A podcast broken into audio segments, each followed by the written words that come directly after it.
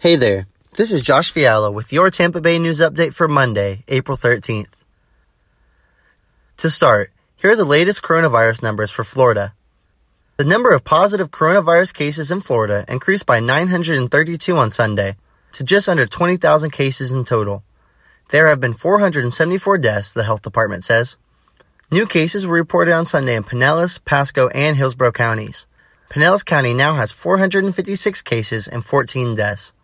Pasco County has 160 cases and 3 deaths, and Hillsborough County has 759 cases and 17 deaths. You can get information about all of Florida's cases in real time at tampabay.com.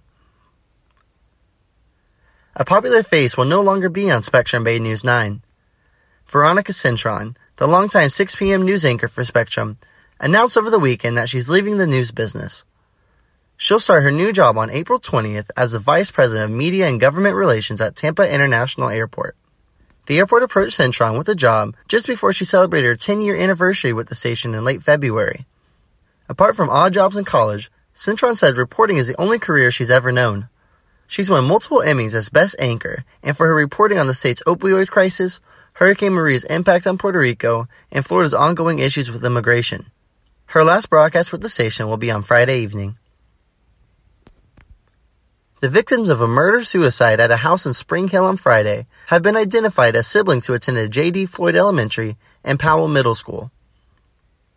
Kailani Vasquez was a fourth grader at Floyd, and his brother, Caden, was a seventh grader at Powell. Deputies say the two were shot by their father at their home before he turned the gun on himself.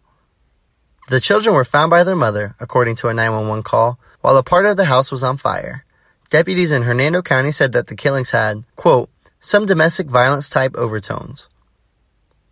For these stories and more, including our latest coverage of the coronavirus, pick up a copy of the Tampa Bay Times or visit tampabay.com.